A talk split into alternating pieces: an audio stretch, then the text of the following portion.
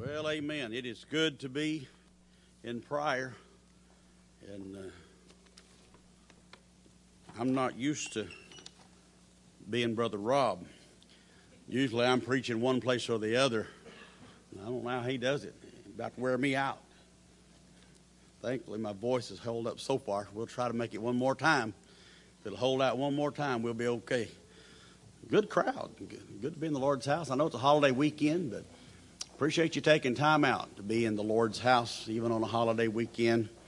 And uh, don't don't feel bad because uh, Pigeon Harold they've all had to li- they've had to listen to me twice already, so you're just gonna have to hear me once.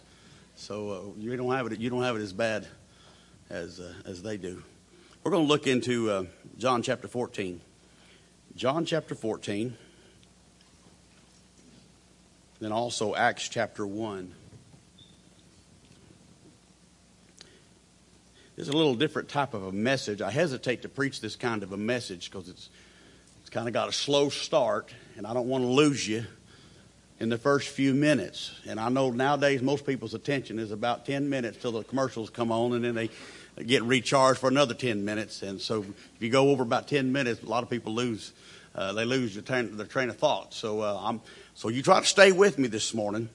And uh, John chapter 14 verse 1 says, "Let not your heart be troubled. You believe in God, believe also in me." In my Father's house are many mansions. If it were not so, I would have told you. I go to prepare a place for you.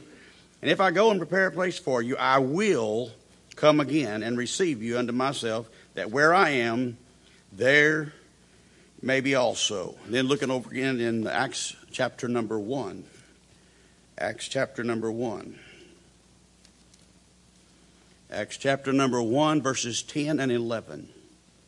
And while they looked steadfastly toward heaven as he went up, behold, two men stood by them in white apparel, which also said, Ye men of Galilee, why stand ye gazing up into heaven? This same Jesus, which is taken up from you into heaven, shall so come in like manner as ye have seen him go into heaven.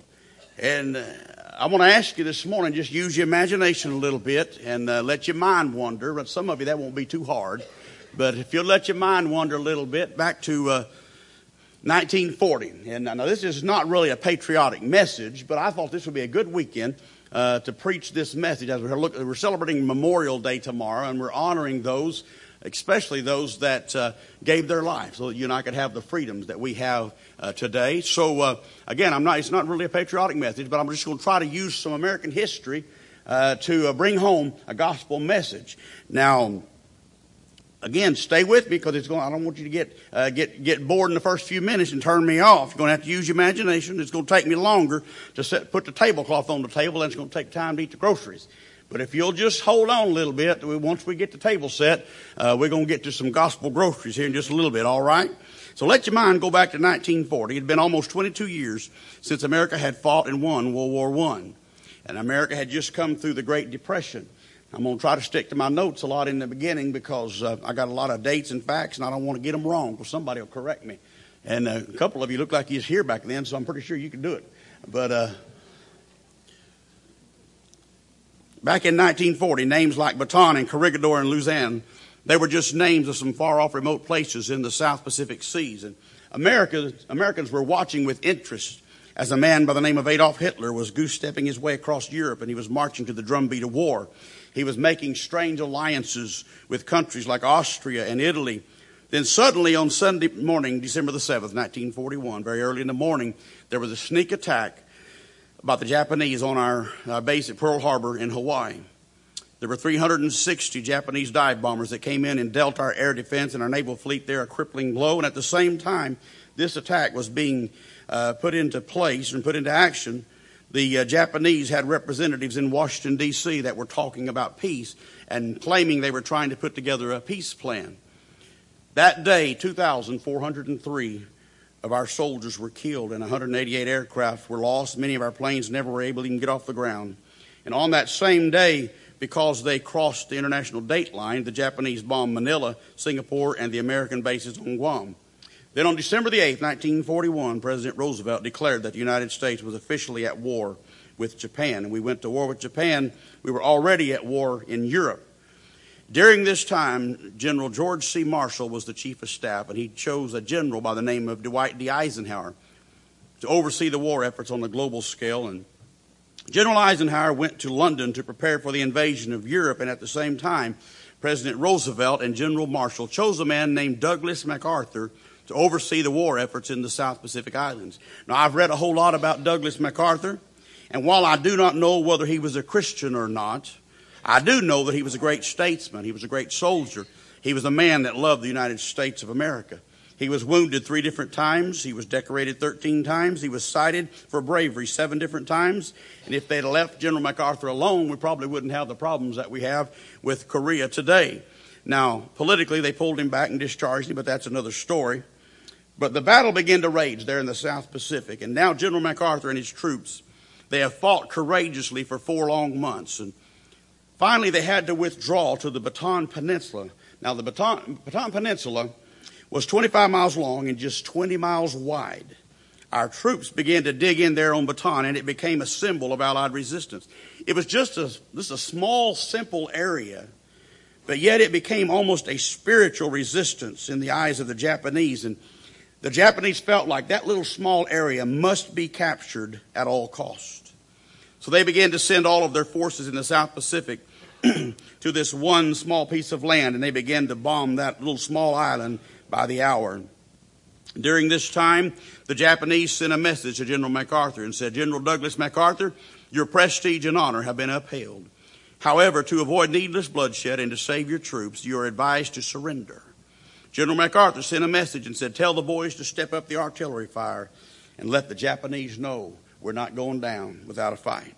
At the same time, he was talking to Washington, D.C. on the shortwave radio, and he made this statement he said, You're worried about the mother in the living room, talking about the soldiers in Europe, while they're raping the daughter in the bedroom, talking about the soldiers in the South Pacific. He said, We don't have enough food, we don't have enough men, we don't have enough materials. They say that our men at that time in the South Pacific were living on 15 ounces of food per day. Many of them had dysentery, and many of them were infected with malaria, many of them had been wounded. Then on March the 12th, 1942, just prior to Bataan falling to the Japanese after the third demand by President Roosevelt, General MacArthur took his wife and his son and took a PT boat and went back to the little island of Corregidor. Now, Corregidor was three and a half miles wide, just a little old bitty island that was solid rock and it had natural caves in it. Our men felt like if Bataan ever fell to the Japanese, they would have to retreat to Corregidor. It was called the Gibraltar of the South Pacific. On March 16, 1942, General Douglas MacArthur was ordered to leave the Philippine Islands altogether. He's been ordered to go to Australia and regroup the troops and wait for further commands from Washington, D.C. General MacArthur stood there on the flight ladder of a DC 3 airplane and he looked into the eyes of those soldiers, into the eyes of those Filipino people, and he said those words that later became a household phrase he said, I, General Douglas MacArthur, give you my word, I shall return. What he said, he said, keep the flag flying, boys, I'm coming back. What he said to those Filipino people was, I'm coming back for you one of these days. He saluted the Filipino people and the soldiers there and walked into that plane soon afterwards. Plane after plane after plane began to leave the southern tip of the Philippine Islands. So you got to understand the Filipino people. They looked up to General Douglas MacArthur. They looked at him as the great general, the great benefactor from that great land of utopia called America. They depended on him. They thought he was going to be the one that was going to set them free. And now he's leaving them behind. Left behind on those islands were several thousand American and Filipino soldiers. And the highest ranking soldier, or the highest ranking officer, was Lieutenant General Jonathan Wainwright. And on April 3rd, 1942, Bataan was attacked by 50,000 Japanese troops, and they bombed it by day, bombed it by night. Six days later, Bataan fell into the hands of the Japanese, and our men had to withdraw to that little rock island of Corregidor. They'd already strung the razor wire, and they had dug in on that little three mile rock island, and they had machine gun nests set up, and those Japanese began to come across Corregidor against uh, time after time and after time, and they said that that island literally ran with the blood of Japanese and American soldiers. They say that those Japanese soldiers would step out of their boats and the machine gun fire from the Americans would mow them down. And they would just fall across that razor wire and they literally became human step ladders for their comrades to step on and be able to cross the wire. Then on May 6, 1942, after 27 days of living hell, Lieutenant General Jonathan Wainwright wired President Roosevelt and said, There's a limit to human endurance. Without prospect of relief, I feel it is my duty to my gallant troops and to my country to end this useless effusion of human sacrifice.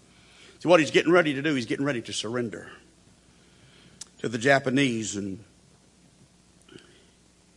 our men begged him not to do it. He, but several hours later, he wired one last time to the president. He sent a message that said, With profound regret and with continued pride in my troops, I go to meet the Japanese. Goodbye, Mr. President. They began to surrender, and the news began to travel around those islands, and all of our troops began to surrender. And what the Japanese did was gather together all of the American and Filipino soldiers that marched them on what was called the Bataan Death March. It was 70 miles that they marched our men in the hot tropical sun, and many of them were wounded. Their bodies are weak. They've had nothing to drink or eat. 10,000 men died, and 10,000 men were unaccounted for had a young man come up to me after the first service this morning in uh, Tahlequah that told me that one of his father's cousins was one of those men that lost his life on that Bataan Death March.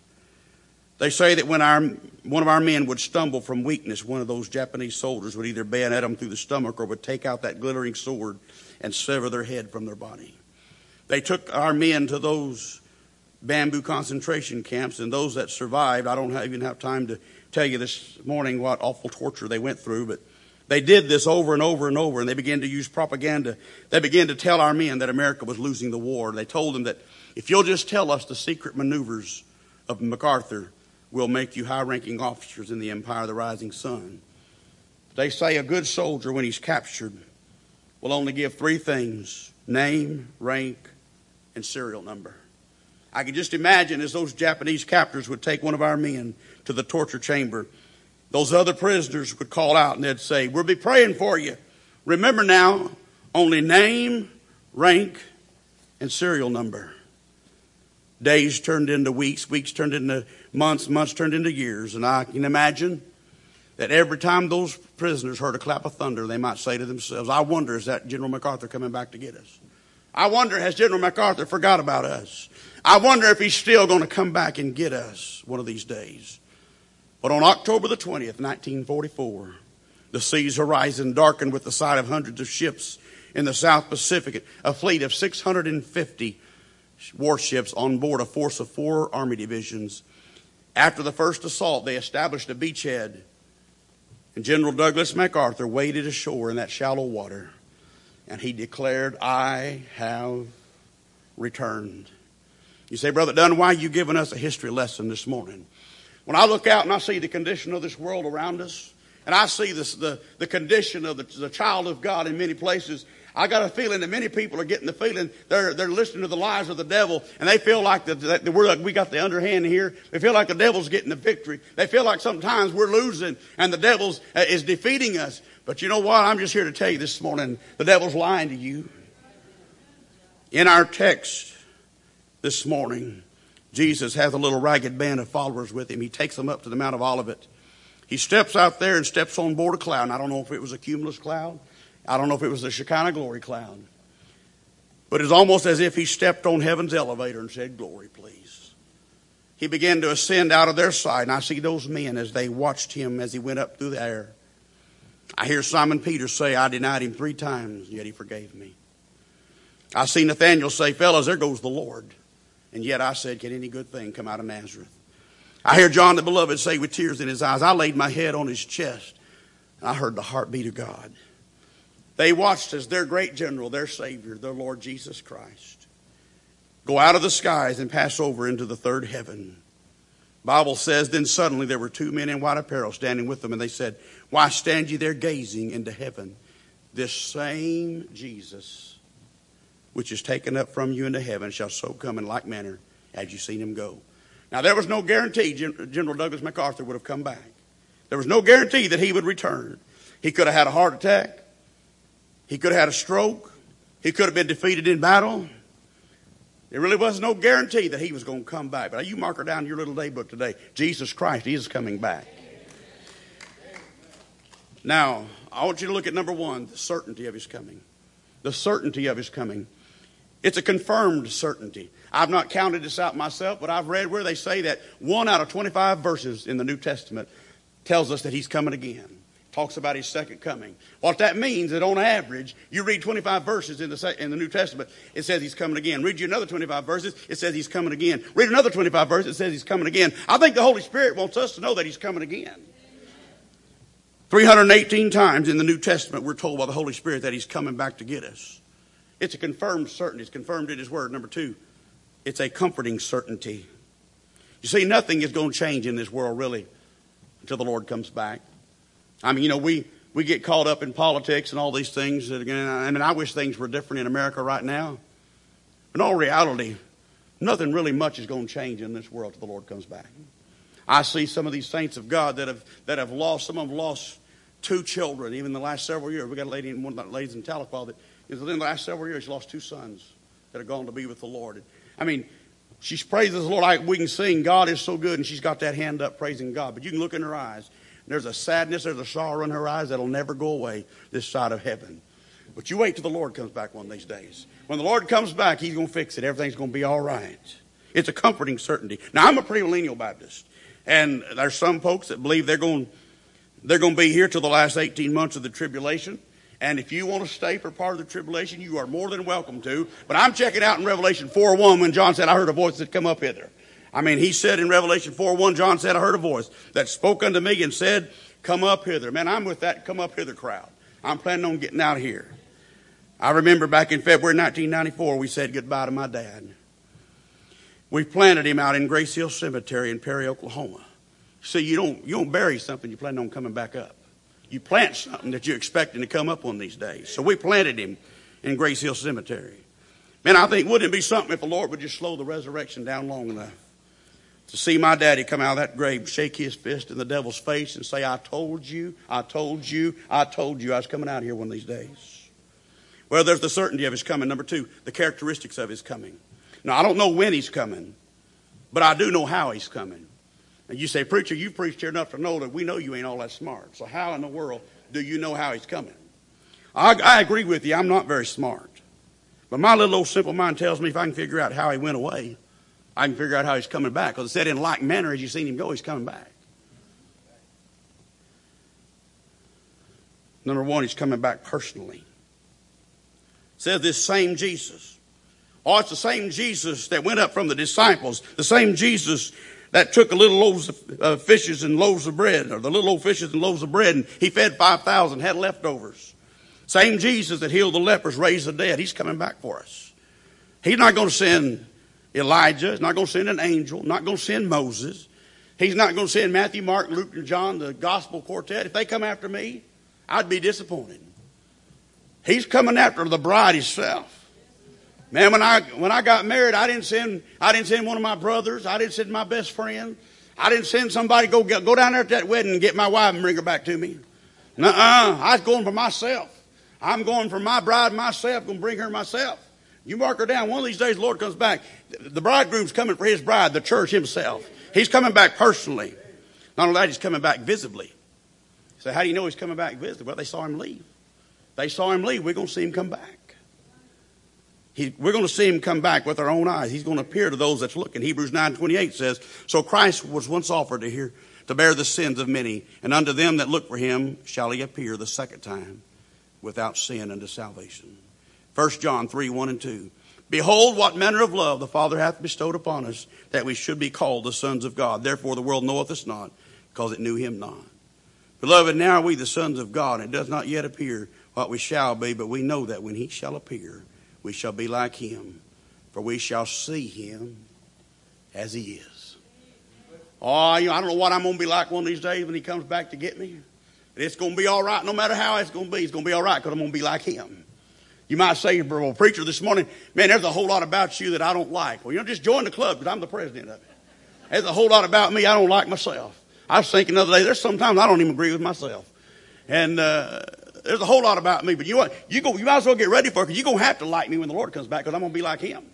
And if you're going to like the Lord, you're going to have to like me because I'm just like him. Well, he's going to come back swiftly.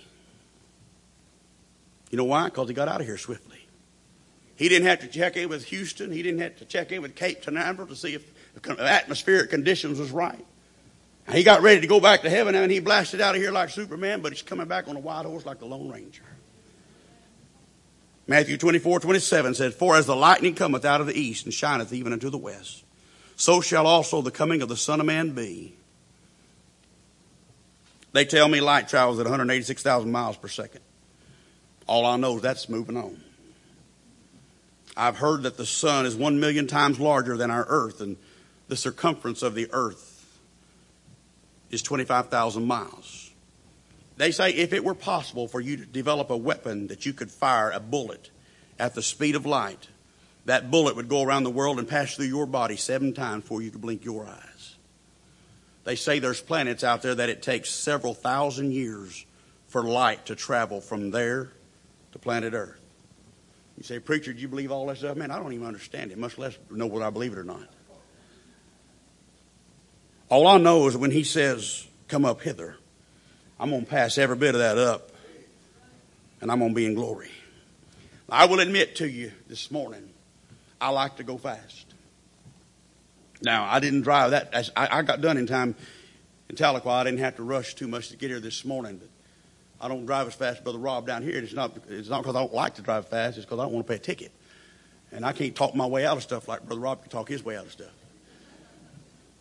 But I—I'll tell you, I like to go fast. And uh, don't you kids use this for an excuse. Say, well, I can, I can drive fast because the preacher said he drove fast back when he was young. Yeah, I was stupid. And you don't have to be stupid just because I was. Man, I, I, had that when I just got out of high school, just a couple years out of high school, I was working for Southwestern Bell Telephone Company. Man, I had me a, a replica of the Daytona 500 pace car, Trans Am. Man, that thing was nice. Back then, that was the top of the line. That's the best Trans Am you could get. And it was top. I had it had stuff that really wasn't even available on that year of Trans Am because it was the pace car replica. They had stuff on it that wasn't really going to come out on the other Trans Am until the next year or two. Man, it was in the showroom, and they had to open the doors and let it out of the showroom in order for me to even try it out. But and uh, man, I man, I love that car. I like going fast. And when I worked for Southwestern Bell, I carpooled with an older lady that was just a couple years away from retirement. Man, it was something else just watching her get in and out of that Trans Am. But man, a lot of times when I was young, I didn't want to get. I mean, I didn't want to get out of bed. Sometimes I was running late, and we was going. I had to drive from Perry to Stillwater. And a lot of times I'd be I'd be late, and man, she couldn't see the speedometer from where she's sitting over in the passenger side. But man, she could tell we was moving on. I, I, I, guarantee you, there's times I was going probably 90, 95 miles an hour down that little two lane highway, 86, coming out of Perry, headed to Stillwater. I don't even, honestly, I don't even know if the lady was a Christian or not, but I'm pretty sure she was praying to somebody. I mean, she, she just had that look on her face like she's praying. I mean, that car, man, it, it was awesome. It was, it was glorious. And it was almost sanctified. I mean, I, I, I love that car. Only cost sixteen thousand dollars. Man, that was a that was a that was an expensive car. I mean, you, you you can't even hardly get a moped now for that. Nowadays, if I'm in somebody's car and it's got a clutch, I'm tempted to pop the clutches so I can see if I can get tires to bark. I like going fast. I remember the first time I flew in an airplane. I was going to, I, was probably, I guess probably I was probably maybe going freshman high school, something like that, about 78, 1979, around in there. And uh, I was, two summers, I flew uh, to uh, Smokelum City down to Fort Worth, and I was going to a gospel music school down in Fort Worth. And I was flying on Lone Star Airlines and uh, flew out of Oklahoma City. First time I'd ever been in an airplane.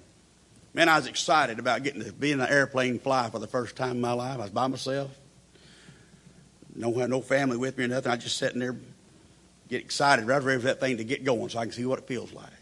I remember, man, that pilot, he took that thing out, taxied out there to the runway, and tell you he's on the runway because look at them white stripes out there at the end of the runway. And man, he, I guess they test the engine. You'll make sure the engines are going to rev up to full capacity or whatever. Man, he, you felt, you felt him put those brakes on. He, he power braked that thing. then he just revved them engines up as, as, the, as fast as they'd go. Man, they started whining, just making this loud, whoa, sound like that. You could just feel that plane shudder as it was holding against those brakes, wanted to take off. I plumb forgot where I was at. Man, I hollered, drop the clutch, drop the clutch, drop the clutch. Man, we took off down that runway and just wasn't just a few seconds, we was up in the air.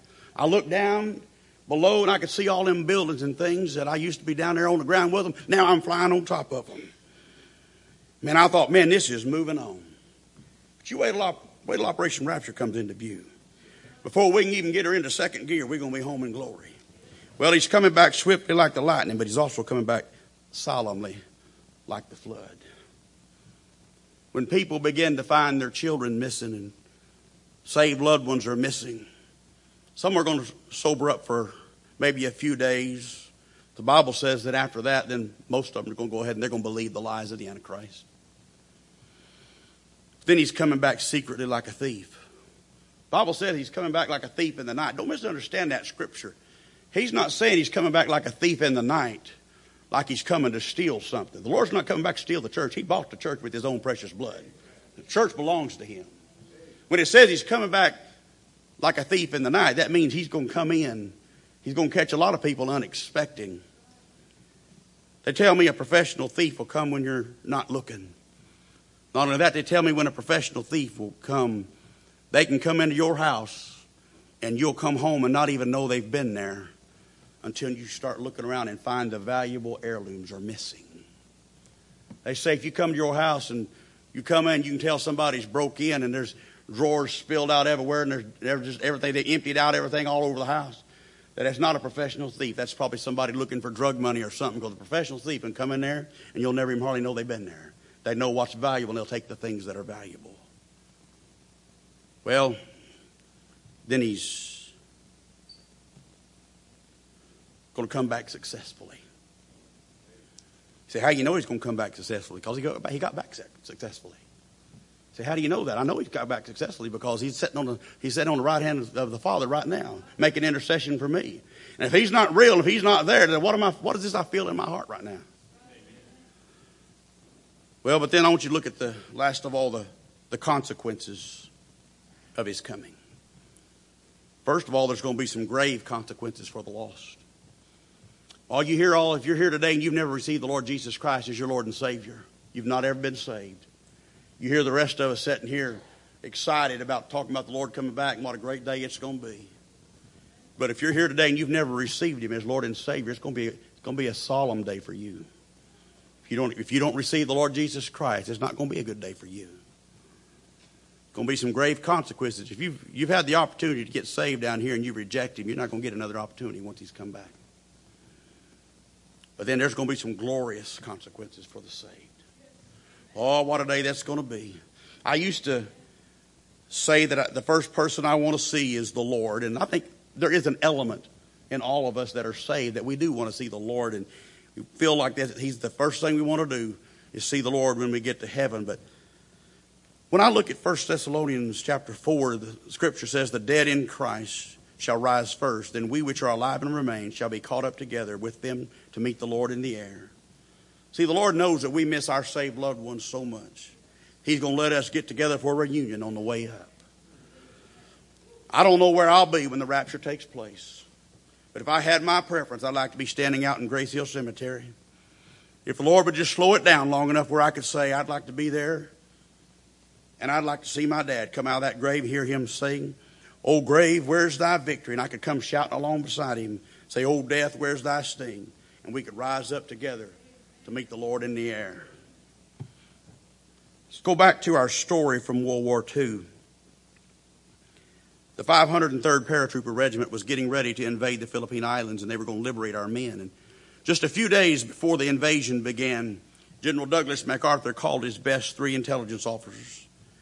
He told them, he said, Men, said, I've got the most important mission of the war for you. He said, in just a few short days, we're going to invade the Philippines and bring out our men that are held captive there by the Japanese. He said, I need you to go behind enemy lines and get word to Lieutenant General Jonathan Wainwright and get him to spread the word to all of our men to hang on just a little while longer. Japan's getting ready to surrender. You see, the Japanese have been telling our soldiers in captivity lies. They've been telling them that America was losing the war. They told them that they had been that we were losing thousands upon thousands of soldiers. They told those soldiers that they had been dropping bombs on the United States mainland. General MacArthur told those intelligence officers, said, now you can't bring him out. It's too dangerous. We're just going to get you behind enemy lines and you give the message and then you need to get out. To make a long story short, I believe it was on the little island of Corregidor. They took those men on a stormy night. They got them behind enemy lines and they watched the compound and they finally figured out which tent Lieutenant General Jonathan Wainwright was in. They snuck into that tent where the old general was sleeping and they said his old general uniform was laying there and the brass buttons had become a tarnished green and his old combat boots were muddy. Now he had on a khaki prisoner of war uniform on and when they got inside the tent they took a light and shined it towards General Wainwright and he started to cry out, and they covered his mouth with their hands. And they said, Sir, we're from the headquarters of General Douglas MacArthur. And he just sent us to give you this message. In a few short days, the 503rd Paratrooper Regiment's moving in. Japan is ready to surrender. In just a few short days, you're going to be set free. Just hang on a little while longer. Japan is fixing to surrender. Spread the word to everybody else. With that, they stood up and they saluted that old lieutenant general and then they vanished into the night. A few years ago, I read Jonathan Wainwright's own testimony of that night. He said he laid down on that old straw mattress and he tried to get him some sleep, but as he laid there, his mind was racing and he thought to himself, General MacArthur's not forgot about us. General MacArthur is coming. The Japanese had been lying to us. Said as he laid there, his old military heart was pounding. He was unable to sleep, so he got up and he got down his old general's uniform and he, he began to get the mold out of those brass buttons and he took his uniform and he laid it under his mattress and he laid down on the mattress to try to put a crease in the uniform again. He polished up his boots the best he could and tried to cut his hair and did his best to try to trim his nails that had grown to over two inches in length. When those Japanese soldiers brought him his starvation diet the next morning, he took that tray and threw it in the floor. And he said, Get that garbage out of here. So those Japanese soldiers looked at each other and said, He knows, he knows, he knows. This morning, I don't know what tent you might be in. You might be in the tent of defeat. You might be in the tent of disillusionment. You might be in the tent of sorrow. You might be in the tent of sadness. You might be in the tent of sickness. I don't know what tent you're in this morning, but I'm just God's messenger boy that God sent me to come by exciting Southeast this morning and tell you now's not the time to quit. Now's not the time to give up. Reinforcements are on the way. Jesus is coming again. It's, it's not going to be long now. He's coming to get us and going to set us free. Just a few days later, they began to drop out thousands and thousands of paratroopers in the skies above the Philippines. They said it looked like cotton balls from heaven as they floated down through the air. And they went in there and liberated our soldiers and brought them out. They were weak, they were hungry, they were tired, but they were free. Then on September the 2nd, 1945, in Tokyo Bay, on board the battleship USS Missouri, there was a delegation from Japan, and General Douglas MacArthur was sitting at a great big table. And what they were doing was surrendering. General MacArthur was signing the papers accepting the unconditional surrender of the country of Japan. But before he would sign those papers, he said, I'm not signing those until Lieutenant General Jonathan Wainwright is right here with me. So they brought Jonathan Wainwright out. And you can Google this, you can find the picture, you'll see it there's pictures of his frail, weak body standing there beside that table with his shoulders squared away. I can just imagine, even though he looked weak, he looked still looked worn from what he'd been through in captivity. But man, he was doing his best to stand straight, put his shoulders back. Man, I bet there was military pride bursting inside of him as he said, Man, I'm glad I didn't go away, AWOL. Man, I'm glad I didn't give up my country's secrets. I'm glad I didn't turn my back on my country. I'm glad I stayed true to my country. You know, one of these days, the old ship of Zion, that's the church. One of these days, the old ship of Zion is going to sail into heaven's harbor. I mean, the, the ship of Zion's a battleship. She's been fired on by the guns of modernism, atheism, and humanism. But there's still a blood-stained banner that's waving, and the captain's still got the helm. One of these days, the ship of Zion is going to sail in to heaven's harbor. It might be to the tomb of I'm redeemed by love divine. Glory, glory, Christ is mine.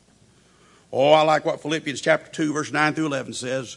It says, Wherefore God hath also highly exalted him, given him a name which is above every name, that at the name of Jesus every knee should bow, of things in heaven and things in earth, and things under the earth, and that every tongue should confess that Jesus Christ is Lord to the glory of God the Father. The devil's going to fight through the tribulation. He's going to throw a last minute effort in Revelation 19, but his fate's already been sealed at the cross of Calvary. And he's going to have to fall down off of his cloven feet. His knees are going to pop. He's going to have to look into the face of God. The devil's going to say, Jesus, I offered you the kingdom of this world if you'd just bow down and worship me, but you would not. So now I'm bowing down and I'm surrendering the kingdom of this world and I'm declaring that you, Jesus Christ, are King of kings and Lord of lords. Now, I don't know where I'm going to be. If I get what I deserve, that I'll be probably in the back of the crowd somewhere because I don't deserve to be up at the front. But I sure wish I'd be somewhere close enough where I could see the devil with my own eyes. That sorry outfit that's given me so many fits down here in this world, that's caused me so much trouble. I can't wait to be standing there one of these days and see the devil have to bow down at the feet of Jesus and to tell Jesus, you're King of kings and Lord of lords, and I am defeated. And I hope I can be standing there like Jonathan Wainwright. I hope I can be standing there with my shoulders back, standing tall, and I can say, Thank God I didn't go AWOL on God. Man, I'm glad I didn't. I'm glad I didn't turn on my Lord. I'm glad I didn't turn on the church. I'm glad I didn't walk away from the gospel. I'm glad I'm stayed true to the Lord Jesus Christ. I kept my faith in Him. This morning He's coming. He shall return. Again, it's a great day for the child of God, and we're looking forward to it. But if you happen to be here this morning, and there's never been that time in your life when you've repented of your sins, you've admitted you're a sinner, and you've believed in your heart that the Lord Jesus Christ died for your sins, was buried, on the third day rose again. You've not asked Him to come into your heart and be your Lord and Savior. It's going to be a solemn, sad day for you. I got good news for you, though. Today's the day of salvation. You've not done that yet. You can do it this morning. Nothing thrill our hearts any more than to be able to take our Bible show you from the Word of God how you can receive Jesus Christ as your Lord and Savior. And you can enjoy those things I've been preaching about. Maybe you're here this morning and you have been saved. But yet the Lord has been good to you, but yet the devil's lied to you.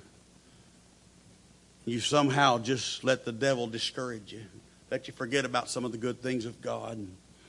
Maybe the devil's even got you to the place where you've almost felt like that, well, the devil's winning. I might as well just give up. God sent me here to tell you this morning the devil's not winning. Matter of fact, he's already defeated. I mean, he's just he's just making a few last kicks here because he knows his his fate's already been sealed. So I'll stand together this morning. We're going to have a verse of invitation.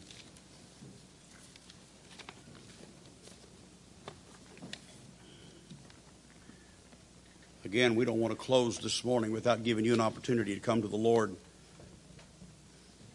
Be a shame for somebody to hear the gospel this morning and hear the good news of Jesus Christ that He loved you so much He's willing to lay down His life on the cross of Calvary so that you could have everlasting life, but yet you would leave here and not, not receive that free gift that's so freely offered.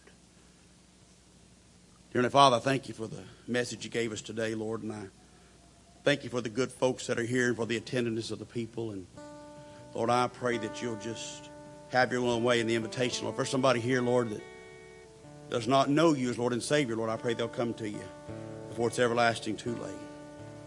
I pray, Lord, that hearts will be encouraged. And you'll create in our hearts a new zeal, a new excitement to serve you because we know that you're soon coming again. Have your will and way the invitation. Things we ask in your name. Amen. You come this morning as God spoken to your heart.